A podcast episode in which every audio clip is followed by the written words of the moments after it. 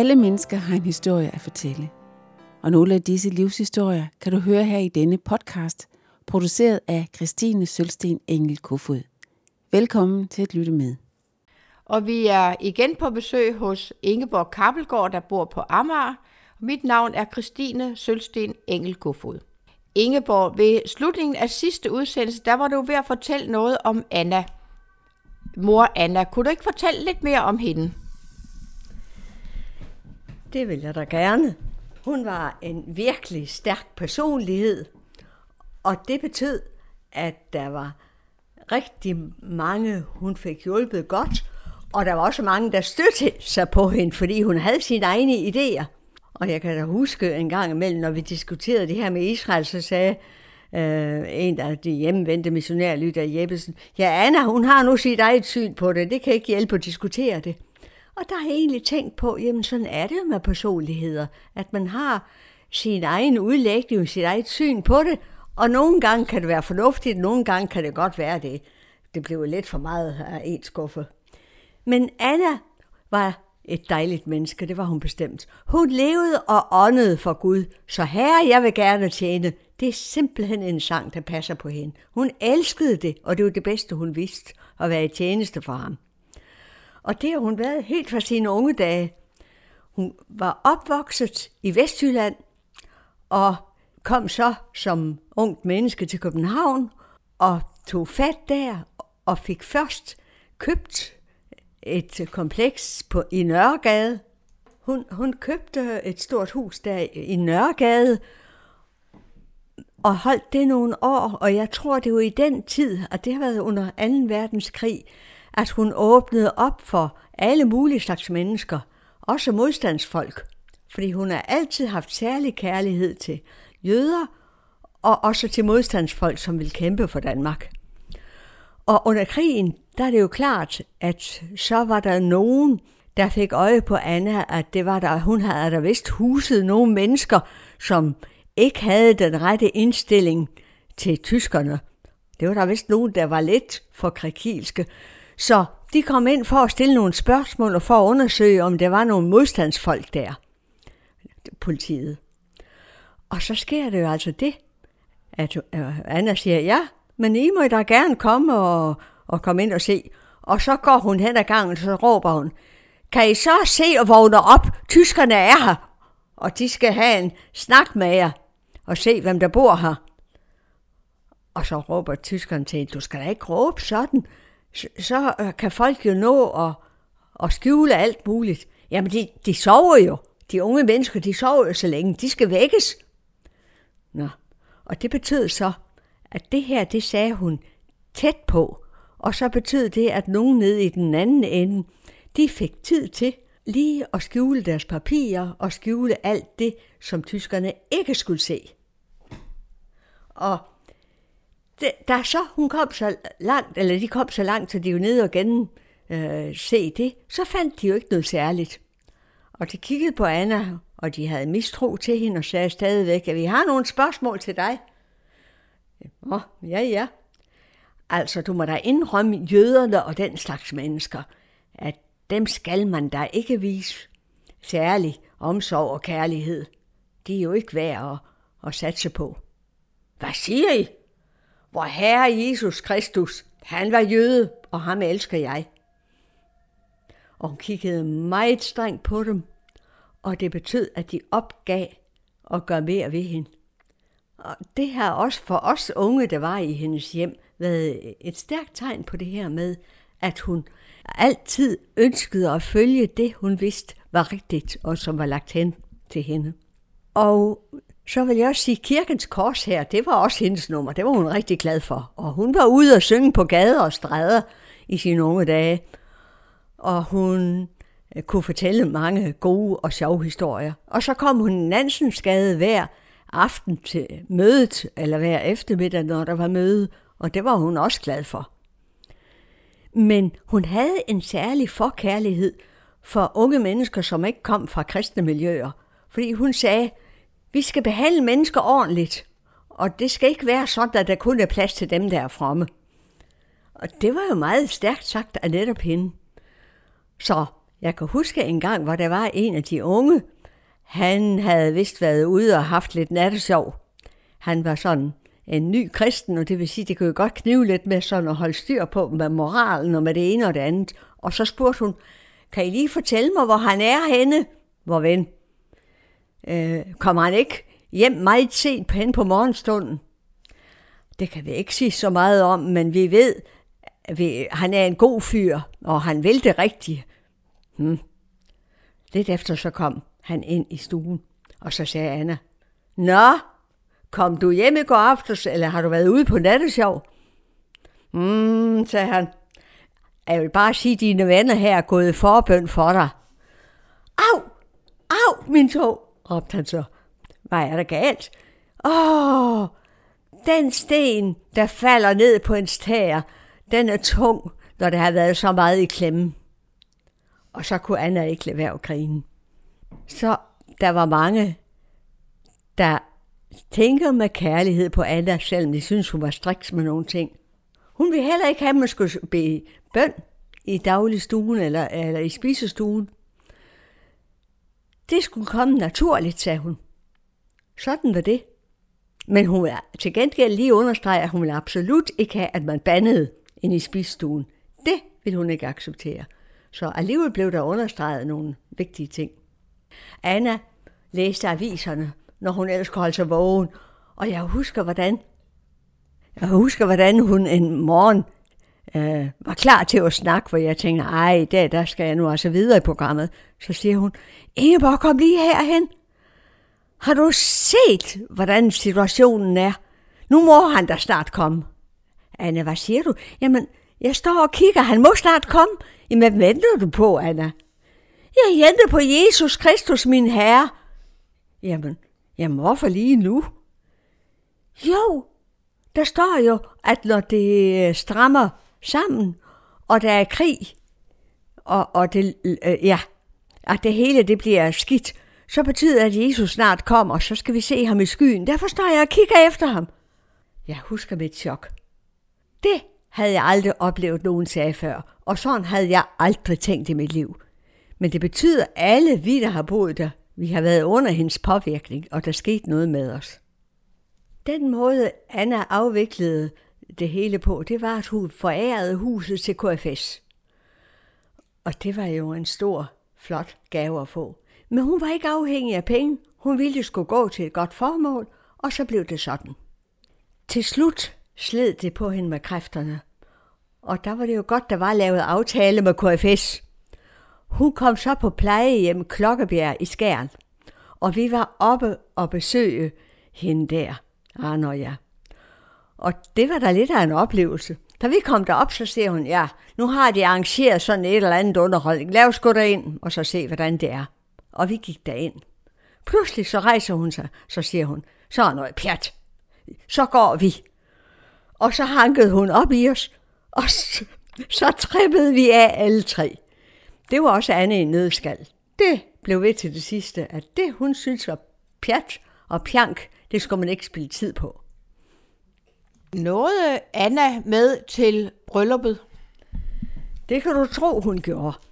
Hun kom sammen med Sten Brokhøj, som jo var en af hendes gode fælder der i selskabet. Og de kom væltet til, og de var med til brylluppet, og jeg tror også, jeg husker, at de sad lige over for os. For vi ville være sikre på, at Anna følte, hun var i, i selskab, at det kunne betale sig, at hun tog den lange tur. Og hun holdt også en god tale, også en formaningstale til brylluppet. Jeg kan ikke huske mere, hvad hun sagde, men altså, det var der en sejr, og alle glædede sig over det her, at der kom med. Ja. Ingeborg, du var jo startet på Lærerhøjskolen, og det var jo en femårig uddannelse, og du arbejdede på Philipsskolen for at tjene nogle penge. Hvor lang tid gjorde du det? Jeg tror, det blev til et år eller sådan noget lignende, fordi så blev jeg spurgt af Flemming K. Svendsen, som var generalsekretær i KFS, om ikke jeg kunne tænke mig at blive ansat som missionssekretær i, i KFS. Sådan en havde de i Norge, sådan en skulle vi også have i Danmark, så må vi finde ud af, hvordan de gjorde det. Og jeg måtte meget gerne bare være mig selv i det. Og det var jo en, en, en spændende opfordring at få. Og så, så sagde han, du skal ikke svare nu først inviterer jeg dig med på en spændende konference i Østrig, hvor øh, unge fra hele verden, og som er i KFS sammenhæng på international vis, de mødes, og så kan du selv opleve, hvordan det er. Og jeg var som fisk i vand. Det var det første, jeg oplevede efter at have været i Afrika, at det kunne lade sig gøre at være så spændende og så givende og så sjovt og med dybde, åndelig dybde og bredde og plads. Så jeg var som fisk i vand. Og på et tidspunkt så sagde han, ja, jeg ser jo ikke meget til dig, Ingeborg, men jeg kan jo se, du har det godt. Jeg snakkede med alle mulige andre. Og jeg kom med i en lille kvartet, hvor vi sang firestemmig, hvor vi sang til et arrangement. Så det passede Flemming godt. Og jeg kom hjem, og jeg kan huske også der på konferencen, der spurgte jeg en inder, og jeg tænkte på, bare jeg kunne snakke med den ene, der havde holdt så nogle gode, dybe bibeltimer. Bare jeg kunne spørge ham om det, om han troede, det var en idé, jeg sagde ja til den opfordring. Fordi det var igen det her med at være frem nok til det, og god nok til det. Og da vi kom ind i bussen, der var flere hundrede med, så var der en tom plads ved siden af mig. Og tænk, så styrer Ender lige ned ved siden af mig og spørger, om ham at sidde der. Det kan du tro, du må, for jeg har også nogle spørgsmål til dig. Og så fik vi sådan en god snak. Og da jeg kom med min forbehold om, at jeg vidste ikke, om jeg ville kunne klare det, om jeg var form nok til det og dygtig nok til det, så sagde han, Jesus is enough. at nothing. Det er nok med Jesus. Du skal ikke tilføje noget. Og det har siddet i mit sind lige siden, når der var et eller andet, jeg var i tvivl om. Så bed om hjælp, og så stole på, at hvis det er det, jeg skal, så giver Gud mig, hvad jeg har brug for. Det var en inder, der gav mig det. Og tænk at komme ind i sådan en sammenhæng, det var helt fantastisk. Og vi kom hjem, og så gik jeg i gang med deltids. Så vi havde vores sjov hos Moana. De forskellige af mine venner der, de spurgte mig, hør, er, det, er du missionssekretær i dag, eller er du studerende? To dage om ugen var jeg øh, studerende, eller øh, nej, missionssekretær, og tre dage det andet. Og så efterhånden så skruede jeg op for at være missionssekretær. Og jeg elskede det. Og efterhånden så blev det sådan, at jeg blev spurgt, om jeg ville komme til Østrig, eller til andre, og de måtte sende mig til andre lande og holde nogle timer. Og det ville jeg jo gerne. Det havde jeg jo lige smag for, så jeg blev sendt til England. Det er jo så efter, at jeg blev gift med Arne. Min bedste støtte i det her arbejde, fordi alt de gaver, jeg ikke har, dem er der mange, jeg ikke har, det har han. Så vi supplerer hinanden, og det er bare rigtig godt.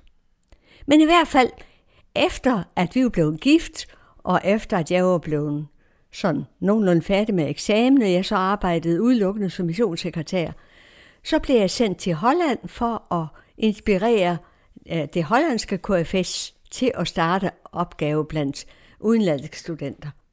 Og jeg elskede sådan noget. Det at komme ud og dele visioner og fortælle, det ville jeg gerne. Så det gjorde jeg i nogle år, og var med hvert år, også sammen med Arne, til at holde noget i Midtersild for unge, der kom fra Østeuropa. For de kunne ikke selv i deres kirker derhjemme få lov til sådan noget, men de kunne blive inviteret til Østrig, til en familie der, sådan på forma, og så kom de på lejr og fik bibelkundskab og lærte at, at skrive bibelstudier og øh, arbejde med Guds ord, så det Øh, øh, forplantet sig dybt i dem. Og det er så dejligt, at det har vi fået lov til i overvis. Og det blev så sådan efterhånden. I starten der var at, at Europas sekretær spurgte, om ikke jeg kunne tænke mig at blive sendt til Sovjetunionen. Ej, sagde jeg, det går ikke. Jeg har ikke, jeg har ikke stedsans. Og jeg er jo ved at blive forlovet med Arne. Jeg tænkte, ej, det går bare ikke. Men så fandt de ud af med Arne og hans evner. Så det blev meget med. Første gang blev vi sendt til Rumænien på besøg. Og Anna har det sådan, han hører nogle adresser, så kan han huske det udenad. Og vi måtte ikke gå med adresser på os. Og det havde vi meget brug for i det arbejde. Så igen, så kan jeg se, hvordan det blev lagt til rette, at nu havde vi brug for at være to i det her. Og det er igen så fantastisk at tænke på, sådan et kreativ Gud vi har. Som sådan lige omformulerer nogle ting for os, når vi er ved at gå fejl i byen. Så dels var vi med på lejre, hvor vi både Arne og jeg holdt vores timer, og hvor vi så blev sendt til Østeuropa et år til Rumænien. Og det år havde vi lige afsat 14 dage til at besøge gamle venner i Østeuropa. Vi syntes, det kunne være spændende at se, hvordan de levede.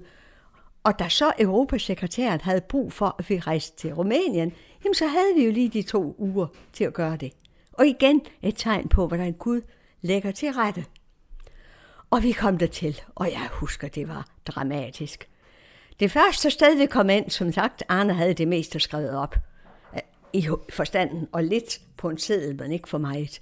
Der rullede de gardinerne ned, da vi kom derind og sagde, bankede på. Og det viste sig, at det jo altså var sådan, at det var forbudt for rumænere at få besøg af ikke-rumænere. Det kunne koste dem to måneders løn, hvis ikke de havde bedt om tilladelse til det. Det var ikke sikkert, det gik galt, men havde de nogle fjendtlige naboer, der ville benytte sig af det, så kunne de sladre, og så ville de få en bøde. Sådan var det at leve for kristne. Og vi rejste rundt, kom fra den ene til den anden, og det blev lagt til rette. Vi blev så afhængige af, at Gud måtte lede os. Og jeg husker en gang, vi kom til en adresse, hvor der bare ikke boede nogen. Og vi sagde, at det var mærkeligt. Så fandt vi ud af senere, da vi spurgte nogle andre kristne, siger, de boede ikke der. Så sagde vedkommende, nej, de er blevet forflyttet. Fordi det viste sig, at manden der, han gik på kompromis med staten. Så det kunne godt ikke komme ind til dem. Godt, at det var en forkert adresse.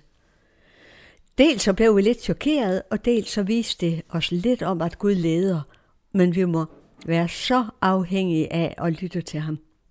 Vi kom også ind et sted, hvor der var nogen, der var meget imod systemet i Rumænien, og der tænkte vi ved os selv, puha, kan der vidste, hvordan det går. Det viste sig også, at, at Securitate, det vil sige spionerne, de har fået øje på os, fordi vi snakkede med nogen, de ikke kunne lide i kirken. Det skulle vi jo først lære, hvad det var, vi skulle passe på. Så der, blev fuldt, der var spioner, der fulgte med os til det næste sted. Så lærte vi det. Og vi kom ind i en kopé, hvor der var en, en øh, bjergbestiger, som begyndte at stille spørgsmål. Og det lugtede langt væk af, at han var fuldstændig ligeglad med alt. Han bare vide, hvor vi skulle rejse hen, så han kunne tjekke os. Og vi kunne se de andre i kopæen, de upilige berørt. De kunne ikke lide det. Og da vi så diskuterede, så sagde han, hvorfor skal I derhen?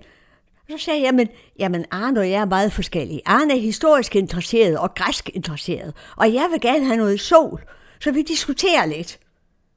Det var jo ikke løgn, vel? Altså, det var sådan, ikke helt sandheden. Og Arne, han blev træt af at høre på ham, så jeg lagde sig bare til at sove. Og det turde jeg ikke, fordi jeg tænkte, han ville blive ved at plage os. Men det betød så, at efterhånden så fik vi ham øh, pacificeret, og han gik så også ud af kupéen. Men da jeg så ville ud og kigge på et landskab, så var der en ung soldat, der gik efter mig. For han skulle lige forklare mig, at man må ikke fotografere her. Ej, siger så gør jeg det ikke. Hvis du siger det, så lader jeg være.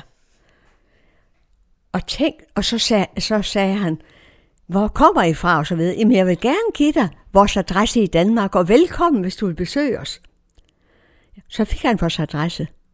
Og tænk, otte år senere, eller hvornår det nu var, det har det nok været, i 89, da Rumænien blev fri, der kom der et kort til os fra en soldat, som vi sad i kupé med i Rumænien, hvor han skrev, nu er vi frie. En, en hjertelig hilsen fra den soldat, der snakkede med dig ude på gangen. Og det var egentlig for at sige, at han var tvunget til at være øh, en, der skulle tjekke os. Det siger lidt, hvor ulykkeligt folket har været. Men det er jo bare sådan lige et lille glimt af det. Men efterhånden så blev det sådan, at vi blev sendt afsted flere gange, og da, jeg, da vi blev gift, og Dorte kom, så kunne jeg jo ikke rejse med Arne. Og det var meget hårdt for ham at rejse alene med den spænding, at det hele tiden kunne være spioner. Så et år blev Børge Rasmussen sendt sammen med ham. Så kunne han slappe af. Men det gav også et venskab for livet, at de to kunne øh, grine sammen af alt det her og dele mange ting. På et tidspunkt så sagde en af dem, der stod for det her med Østeuropa, siden I nu har fået sådan en kærlighed Rumænien og har været det flere gange, tror I så ikke, det var en idé, I tog til Rumænien, at det er Guds kald, at I skal bo der et år og læse og så besøge kristne. Hm, kærlighed til Rumænien, det har jeg ikke mærket, det havde Arne heller ikke. Men det fik vi så. Og det betød så, at Arne begyndte at søge om at få legat. Først af kirkens verdensråd, det gik ikke, men så er Luthersk verdensråd til at blive sendt til Rumænien og læse ved det, det ortodoxe fakultet.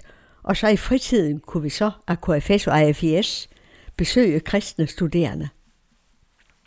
Og det blev så det, der blev vores nye missionsopgave, og som vi begge to blev meget, meget optaget af. Og da vi jo sammen også havde brugt meget, øh, da vi var i øh, København og arbejdede blandt danske studerende i bibelkreds, så lå det meget i forlængelse af den måde at arbejde på. Så det var så spændende. Men der oplevede vi også mange underlige ting, vil jeg bare sige. Jeg husker for eksempel, da vi flyttede dertil. Jamen, så var der ingen møbler, og vi havde betalt for at få to værelser med møbler, og der var ingenting. Og ham, der stod for at indkvartere os, han sagde, jamen altså, jeg kan skaffe møbler, men øh, så må, han sagde indirekte, så må I give mig nogle penge. Og det ville vi ikke, ikke for at være ekstra fromme, men vi ville bare se, kan det lade sig gøre at leve i Rumænien uden at bestikke folk? Det kan vi godt holde ud et år. Der gik to måneder, tror jeg, eller halvanden måned i hvert fald, inden vi fik de møbler, vi havde krav på. Han opgav sig at vente på os. Og Anna er gammel spejder, så han havde simpelthen øh, fundet nogle løsninger, sat en papkasse op som bord, og så en, en øh, rygsæk, som kunne slås ud som stol til Dorte, der var to år, og så ellers til os, der kunne vi bare sætte os på en papkasse også. Sådan sad vi i starten og spiste. Ja, så meget kan lade sig gøre. Men det siger bare lidt om, vi lærte at sige, man skal ikke laste folk for, at de bestikker lidt. Man må skælne imellem, hvad er til det daglige ophold, og hvad er for at tjene stygt på mennesker. Der kom mennesker ind og skulle se, hvad vi lavede, for det, det rygtedes. På en eller anden måde, så finder de ud af alt muligt, de der spioner. De fandt ud af, at vi holdt bibelkreds hver uge. Og vi fandt ud af, at flere gange var en af afrikanerne, når han kom, så fulgte han med en, og han så sådan her ud. Så vi tænkte, den er ikke god. Det er en spion. Og så sagde vi til ham, der var med ham, kom endelig indenfor, og han sørgede for at fjerne biblerne. Vi skal et sted lige, vi skal have en kop te, du. Så velkommen. Nej, han skulle ikke ind. Og han kiggede så godt omkring, at det var kun afrikanere. Alle de gange, hvor der kom en spion, var der ingen romanere. Men nogle gange, hvor der ikke var en spion, så var der romanere. Men vi havde ikke inviteret, de vidste selv, hvor farligt det var. Det er også lidt tankevækkende. Tænk at leve under sådan forhold. Vi havde bibelkreds hver uge, og som sagt, der kom spioner en gang imellem og lige ville tjekke, for at lade os vide, at de vidste godt, vi holdt bibelkreds. Og på et tidspunkt så sagde en af de unge afrikanere, der kom til bibelkreds, det er altså ubehageligt. En af vores lærere siger lige pludselig ubegrundet i en undervisningstime, ja, der er nogle af de studerende der, som mødes hos udlændinge og drikker stimulans, det var te, og spiller musik. Men øh, det er så dårlig en ting. Det skal man ikke gøre. Altså det der med religion, det er noget værre skidt. Det skal man ikke spille sin tid på. Og så kiggede han hun lige så ondt hen på den her studerende, der kom hos os. Og han fortalte det med et suk. Og det var jo ikke så rart for ham. Men Arne sagde, jamen, vi gør ikke noget ulovligt. Der er ingen, der har forbudt os noget som helst. Og de, der vil komme, er velkommen, men de kan jo forbyde os det, hvis ikke vi må. Og jeg var bange. Det kom tilbage til mig, det her med flugten i Afrika, og det kan give sig udslag på mange mærkelige måder. Så jeg forstenedes lidt efter lidt. Og det gav så også udslag i, at da vi havde inviteret til at holde lejr, en weekendlejr, så sendte vi invitationer ud gennem alle afrikanerne, hele landet, sådan så de kunne fortælle til venner og bekendte, I er velkommen til lejr hos Arno Ingeborg. Så sagde en af de unge studerende, som kom, en meget moden kristen, har I bedt meget over det her? Nå, ikke sådan. Ikke så voldsomt. Jeg spørger bare, for det er en god idé med lejr, men jeg siger bare, det er farligt at mødes mere end 10 personer. Jamen, skal vi så aflyse det hele? Nej, nej, nej, nej. Men vi må begynde at bede om, at vi må blive 10 i alt maksimum. Og så vil jeg bare sige, når nogen spørger, hvad vi laver, så holder vi fødselsdag. Vi fejrer fødselsdag, hvor der er taler, og I på skift holder tale. Nå, jamen, så gjorde vi det. Og da dagen kom, så var jeg nervøs, og jeg tænkte, uh, hvordan skal det dog gå? Så blev vi lige præcis 10. Igen. Det var dem, der havde mest brug for det, der kom, og vi havde en pragtfuld weekend. Det var så godt. Og de der kære studerende, de fik noget med sig for livet. Det er helt sikkert. I det gudsforladte land Rumænien, der var det muligt at være sammen og på den måde styrke hinanden. Så det var godt.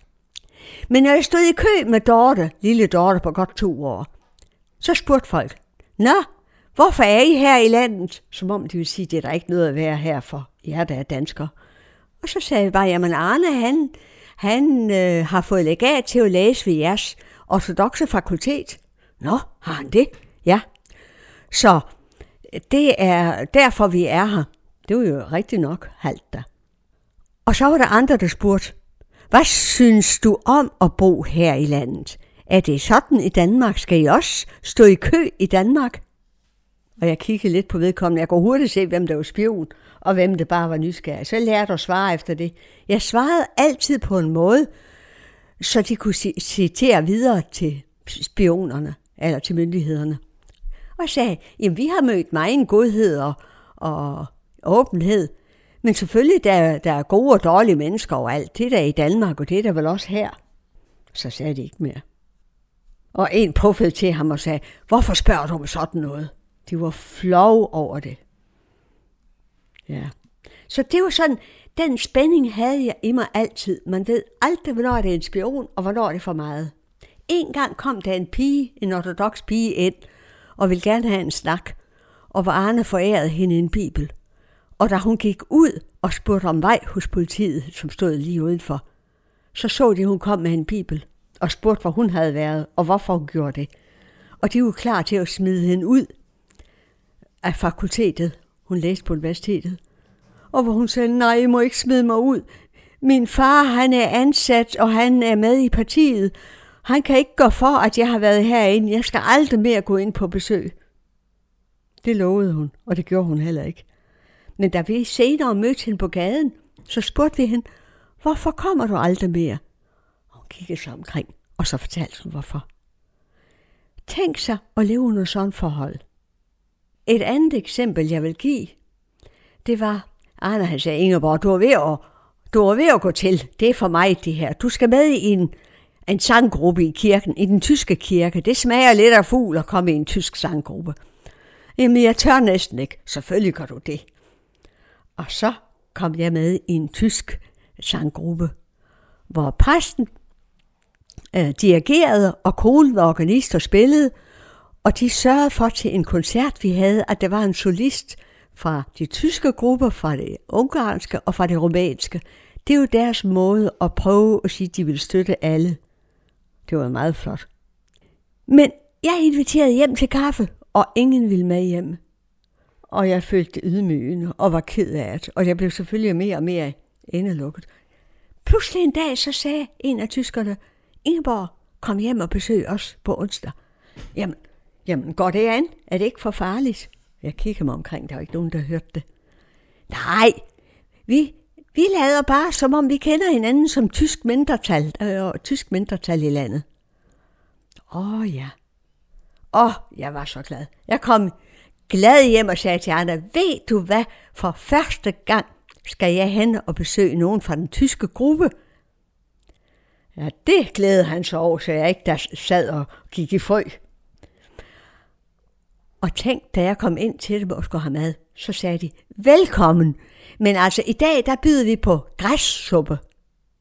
Græssuppe? Ja, ja. Det er altså, hvad vi har at byde på i dag. Og du ved jo selv, hvordan det er i Rumænien det kan vi jo ikke gøre noget for. Men vi har hjerterum og husrum, og det giver græssuppe. Så nu beder vi den gode Gud om at velsigne vores mad. Så skal det nok smage godt. Og jeg kan huske, at jeg tænkte, hvis jeg havde været dem, så ville have været flov. Det var de ikke. De troede på, at Gud ville velsigne maden. Og vi satte os ned, og hun bad om Guds velsignelse. Og så begyndte vi at spise. Og jeg spiste, og jeg spiste, og jeg nød det. Det smagte himmelsk, som den bedste suppe på denne jord. Og jeg spiste suppe og brød og blev ved og blev dejlig mæt. Og så sagde jeg til sidst, nej, hvor har det været festmåltid. Jamen det sagde jeg jo nok, vi bad, vi bad Gud om at velsigne det. Jeg lærte meget ved at være der, og jeg tror, jeg kan lære hele livet. Tænk, at man ikke bliver klogere. De levede af Guds omsorg hver dag, og de havde så mange tunge ting, som de havde oplevet, og som de fortalte mig om. Og det fik jeg jo indblik i. Men det var lidt af det. Og så blev vi ellers tilbudt at kunne blive nogle måneder ekstra i Rumænien. Og jeg sagde, Arne, aldrig i livet, jeg kan ikke holde til mere. Jeg havde brug for at komme hjem til Danmark. Og Arne kunne godt forstå det. Han kunne godt se, at det her, det sled på mig.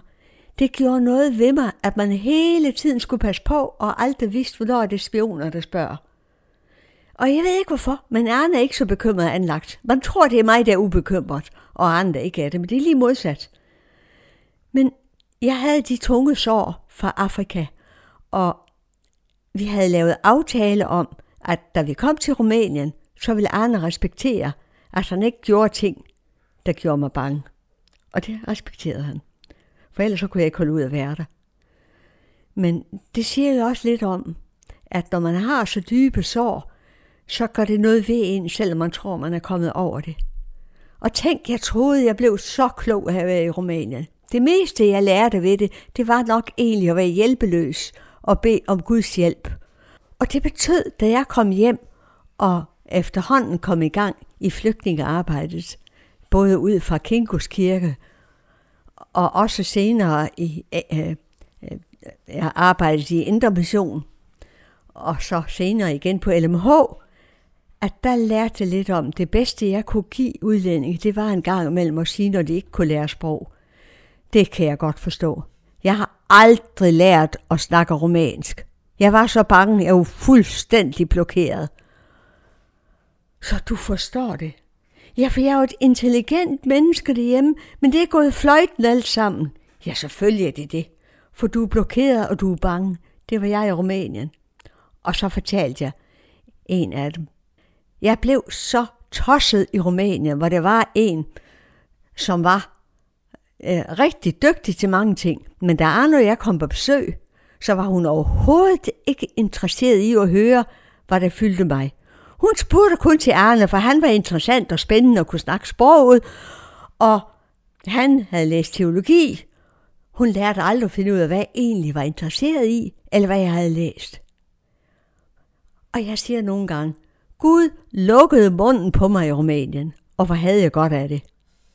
Jeg lærte så meget om, hvad mennesker kan indeholde af guldgrube, og som vi aldrig finder ud af, fordi vi ikke spørger, kun bevæger os på overfladen. Men Ingeborg, hvad var det, der skete inde i dig ved alt det der overvågning?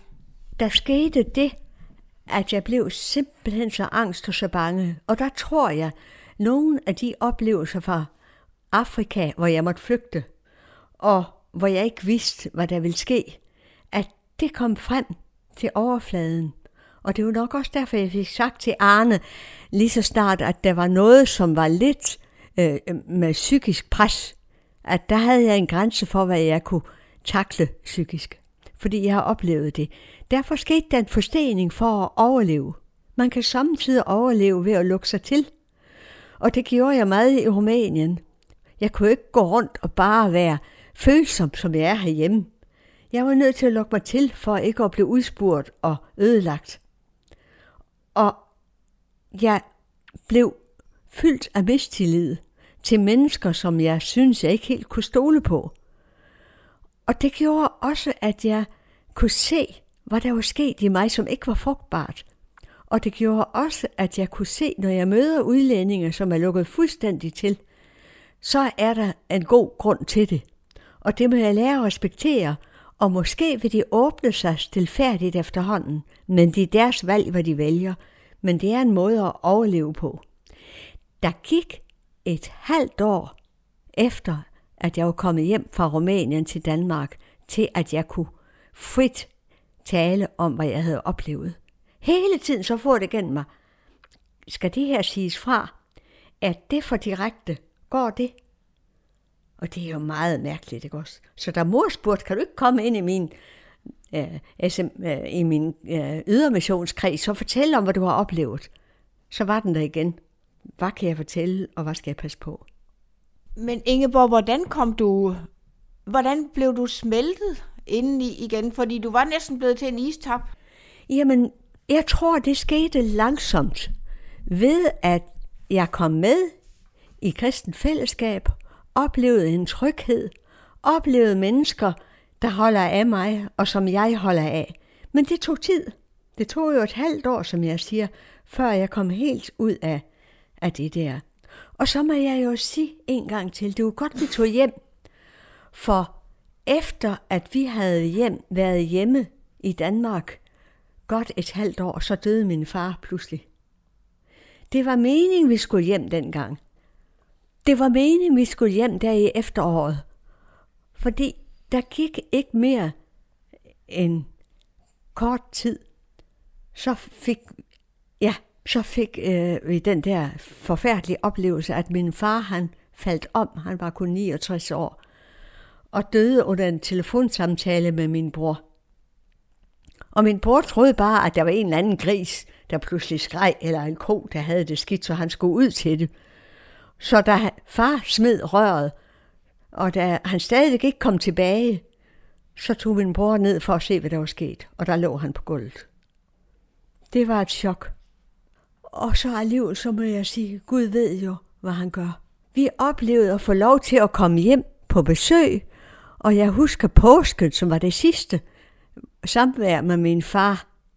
Der kom han ind til mig. Han brugte ikke altid sådan de store følelsesmæssige udbrud, men der bøjede han sig ned over mig og gav mig et knus til farvel. Ellers var det altid mig, der gav ham et knus, men han kom og gav mig et knus.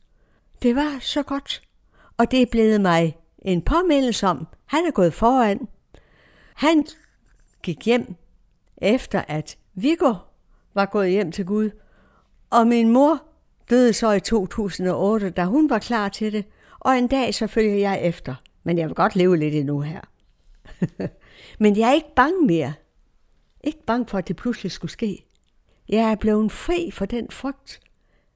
Og hvis du spørger, hvordan det er gået til, jamen så er det Guds godhed og menneskers godhed. Er det svar nok? Hvor mange år var din mor enke?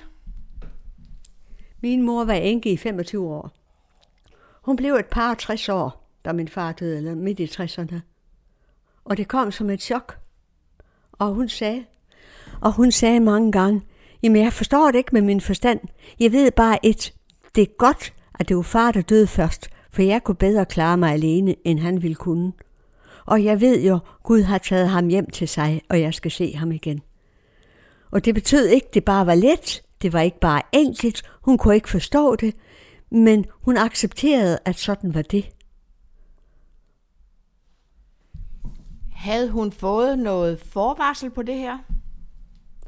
Jeg synes jo nok, det der med, at Viggo døde, var et godt forvarsel. Og så, at hun har måttet bede for os, der vil være i Uganda og opleve de tunge, svære ting. Og at min far nogle gange sagde, Ja, men altså, nu er vi jo ved at være i den alder, hvor det, hvor det er os, det kan ramme. Og jeg glemmer heller ikke, da vi snakkede med far, det var kort tid før han døde, og hvor far fortalte, at en klassekammerat pludselig var død, og han var ikke mere end sidste 60'erne, så sagde Arne, det var tidligt. Ja, det var det. Men sådan, sådan er det jo. Så sagde Arne, hvis det var dig, var du så klar? Og jeg fik et chok at sige det til far. Så sagde far med fasthed i stemmen, jeg er klar. Og det kunne han fortælle min mor og mig. Og jeg fattede ikke, for Arne plejer ikke at være så direkte og gå sådan på folk, men det var han den dag, og det kan jeg jo se bagefter, og det kan Arne se, at det var vigtigt. Det gjorde mor godt at høre, det gjorde mig godt at høre, og det har givet os en hvile og se, Gud ved, hvornår han kalder os hjem. Jeg er meget taknemmelig for, at vi nåede hjem og fik sluttet så godt af med min far, og at jeg kan se, at det var timet rigtigt. Det er ikke altid, man kan se det på forhånd. Det behøver vi heller ikke. Men det var mig en hjælp og en trøst.